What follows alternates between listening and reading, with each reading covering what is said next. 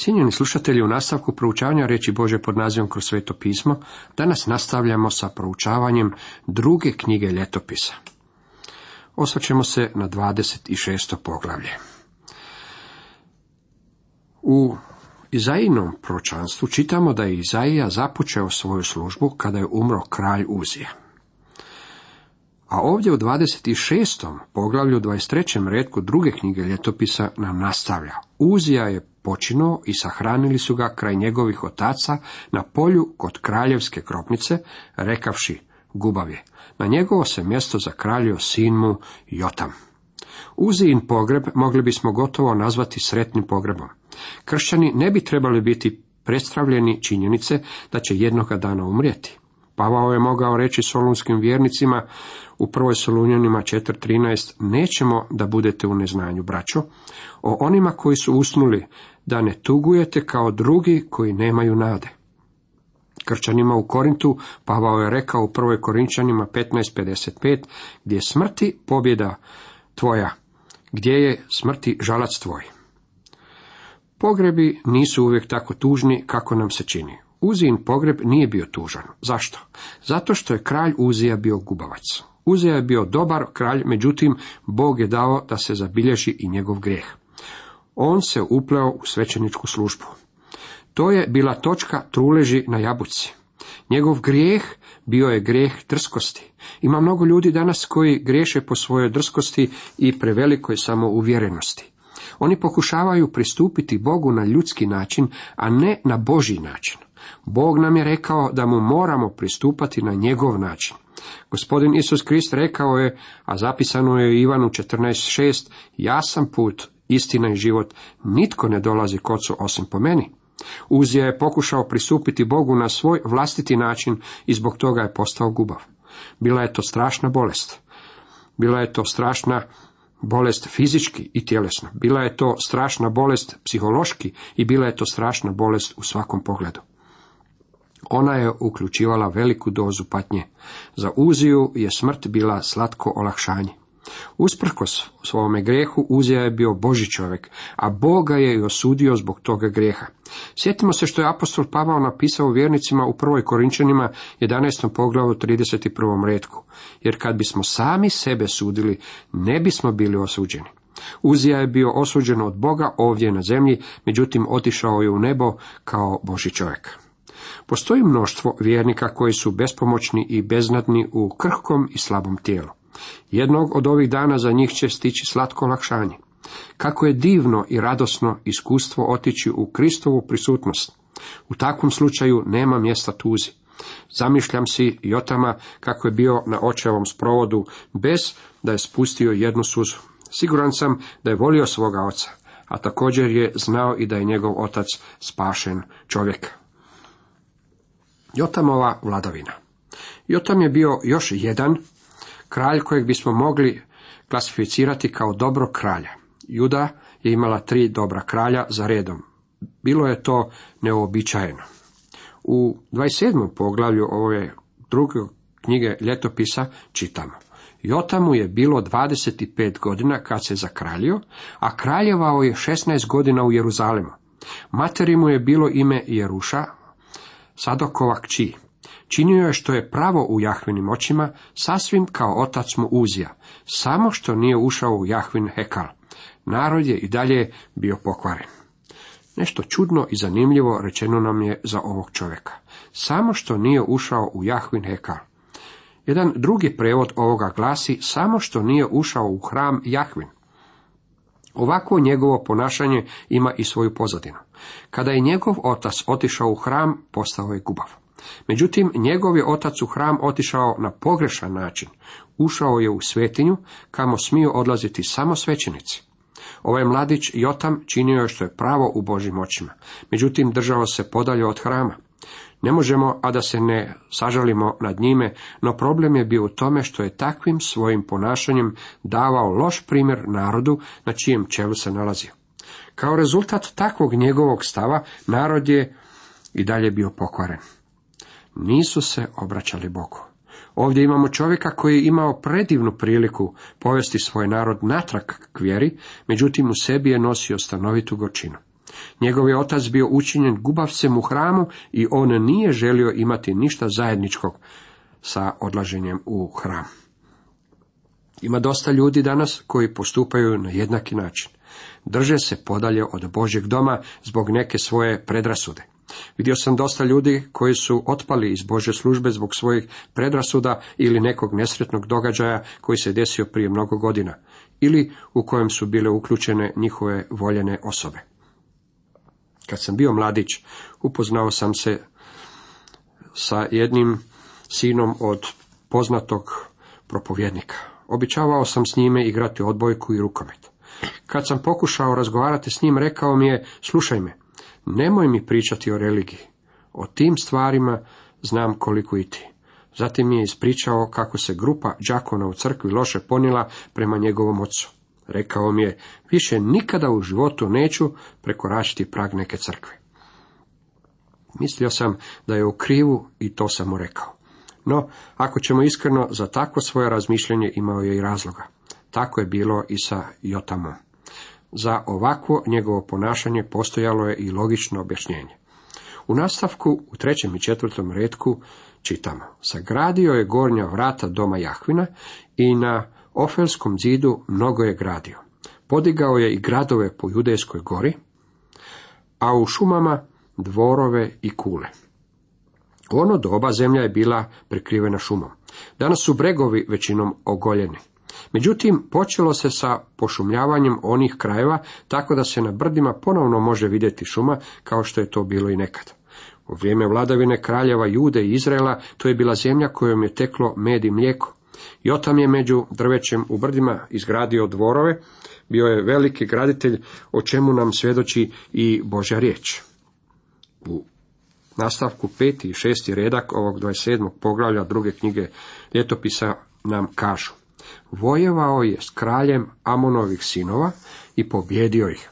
Amonovi su mu sinovi dali one godine sto srebrnih talenata i deset tisuća kora pšenice i deset tisuća kora ječma. Toliko su mu Amonovi sinovi priložili i druge i treće godine. Tako se Jotam utvrdio, jer je uredio svoj život pred Jahvom, svojim Bogom. Svoju je zemlju održavao vojno snažnom, kao što je to započeo činiti njegov otac Uzija prije njega. Bilo mu je 25 godina kad se zakraljio. Kraljevao je 16 godina u Jeruzalemu. Tada Jotam počinu kod otaca i sahraniše ga u Davidovu gradu. Na njegovo se mjesto zakralje sin mu Ahas. Jotamovoj vladavini posvećeno je samo jedno kratko 27. poglavlje. Ovdje smo vidjeli primjer jednog mladog čovjeka koji je mogao biti veliki kralj, međutim njegove su ga predrasude spriječile u tome kao i u činjenju velikih stvari za Boga. U nastavku Ahazova vladavina nosi naslov za 28. poglavlje druge knjige ljetopisa. Znali smo da će prije ili kasnije u Judi na prijestolje sjesti loš kralj i evo ga ovdje je. U tom je trenutku sjeverno kraljevstvo bilo na rubu odvođenja u zatočeništvo, a južno kraljevstvo bilo je Ahazovim grijesima dovedeno na vrlo niske grane, kao što ćemo to i vidjeti malo kasnije. Čitamo u prvom i drugom redku. Ahazu je bilo 20 godina kad se zakraljio, a kraljevao je 16 godina u Jeruzalemu, ali nije činio što je pravo pred Jahvinim očima, kao što je činio njegov otac David. Živio je poput izraelskih kraljeva, pa je i likove salio balima. Ahas je bio loš kralj. Slijedio je grijehe i zle i pokvarene putove Izraelovih kraljeva. David je bio ljudski standard prema kojem su svi kraljevi bili uspoređivani, a Ahas je bio jako daleko od sukladnosti ili barem nekakve sličnosti sa Davidom.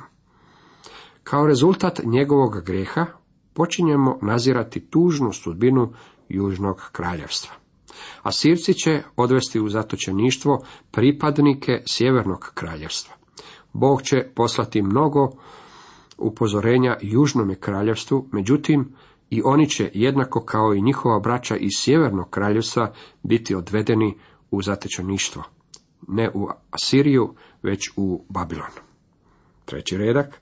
Sam je prinosio kad u dolini Hinomova sina i proveo vlastite sinove kroz oganj po gnusnom običaju krivo božačkih naroda, što ih je Jahve protjerao pred Izraelovim sinovima.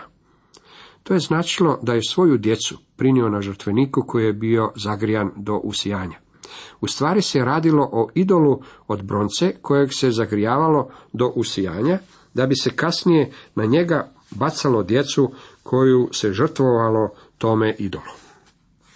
Četvrti redak. Prinosio je žrtve i kadio po uzvišicama i brežuljcima i pod svakim zelenim drvetom. Ahaz je u potpunosti zastranio u štovanje idola. A također je i sav svoj narod, cjelokupno južno kraljevstvo, povukao za sobom. Najezda Aramejaca zato ga Jahve, njegov bog, predade u ruke aramejskom kralju, te ga on potuče, zarobi mu veliko mnoštvo ljudi i odvede ih u Damask. Još je bio predan u ruke izraelskom kralju, kojega je Hotemice porazio. Desilo se da je Bog otvorio vrata svoga naroda, to jest da je dopuštenje dao da neprijatelj nesmetano upadne na njihov teritorij. Došli su aramejci i izvojavali su pobjedu. Mnogo ljudi bilo je odvedeno u zatočeništvo. Stvar je bila utoliko žalosnija što se sjeverno kraljevstvo udružilo sa aramejcima u ovom ratnom pohodu, tako da su mnogi koji su bili odvedeni u zatočeništvo u stvari postali zatočenici Izraela sjevernog kraljevstva. Izrael je svoju braću iz južnog kraljevstva Jude odveo u zatočeništvo. Remalijin je sin Pekah pobio među judejcima 120 tisuća hrabrih junaka u jedan dan, jer su bili ostavili Jahvu, Boga svojih otaca. Bog je razlog za ovakvo stanje izrazio tako jasno da nam se ne ostavlja mjesta nikakvoj dvojbi ili sumnji. A junak od Efraimova plemena Zikri pogubio je kraljeva sina Maaseju i dvorskoga upravitelja Azrikama i Elkanu, drugoga do kralja. Izraelovi su sinovi zarobili od svoje braće dvijesto tisuća žena, sinova i kćeri, a zadobili su i silan plijen od njih i odnijeli ga u Samariju. Ovo je vrlo žalosno stanje koje je zadesilo Južno kraljevstvo. Bog je dopustio da se to dogodi, jer su Ahas i sav narod duboko zabrazdili uštovanje idola a u potpunosti su napustili svoga Boga. Nakon ovih tužnih događaja, Bog je Izraelu poslao proroka kako bi im progovorio zbog krajnje okrutnosti prema vlastitoj braći. Ondje bjaše Jahvin prorok po imenu Oded, izašao on pred vojsku što je išla u Samariju i rekao, Gle, Jahve, Bog vaših otaca, razjario se na judejce i zato ih je predao u vaše ruke, te ste ih gnjevno pobili da je do neba doprlo. A sada još mislite podjarmiti judejce i jeruzalemce da vam budu robovi i robinje, a ipak niste li i vi puni krivice prema Jahvi, svome Bogu? Bog im je izričito zabranio odvođenje vlastite braće u ropstvo. Možemo o tome vidjeti u Levitskom zakoniku 25. poglavlju 39 i 40. U nastavku čitamo Zato me poslušajte sada i vratite to roblje, što ga zarobiste od svoje braće, jer će se izliti na vas Jahvin gnjev. Tada ustadoše neki između glavara Efraimovih sinova, i to Johananov sin Azarija, Meši Lemotov sin Berekija i Šalumov sin Ezekija, Hadlajev sin Amasa, na one što su se vraćali s vojske. Skupina vođa Sjevernog kraljevstva zauzela se protiv ujaramljivanja vlastite braće zarobljene u Južnom kraljevstvu. Pa im rekoše, nemojte dovoditi ovamo toga roblja, jer u skrivicu koja je na nama pred Jahvom, vi mislite još dometnuti na naše grehe i na našu krivicu, kao da nije dosta velika naša krivica i jarosni gnjev na Izraelu. Tada ostaviše ratnici roblje i plijen pred knezovima i svim zborom. Onda su poimence prozvani ljudi ustali, osokolili robove, obukli sve gole u odjeću iz plijena, a kad su ih obukli, obuli, nahranili, napojili i namazali, poveli su na magarcima sve iznemegle i odveli ih u Palmov grad Jerihon do njihove braće, a potom se vratili u Samariju. Pustili su roblje i vratili ljude njihovim kućama. Južno kraljevstvo, Juda, nalazilo se u tom trenutku u stvarno tužnom stanju. Da nije bilo Božje intervencije, bili bi kao narod gotovo istrijebljeni. Ovim su ratom bili znatno oslabljeni, što je otvorilo vrata novoj najezdi. U to je doba kralj Ahas zamolio asirske kraljeve da mu pomognu. Edomci bjahu opet navalili i porazili judejce, te ih odveli u roblje. Filistejci se raširili po gradovima judejske šefele i Negeba i zauzevši Bet Šemeš, Ajalon, Gederot i Soko sa selima, Timnu sa selima i Gimzo sa selima, nastanili se ondje. Kad je Bog uklonio svoju zaštitu, to je bilo kao da je otvorio branu i dopustio plimnom valu neprijatelja da uđe i opljačka sve do čega dođe. To je naravno bilo prouzročeno grijehom ovog naroda. Ratovi su izravna posljedica grijeha. U Novome Zavetu Jakov je postavio sljedeće pitanje. Odakle ratovi, odakle borbe među vama? Odgovor glasi, čitamo u Jakov 4, zar ne odavde od pohota što vojuju u udovima vašim?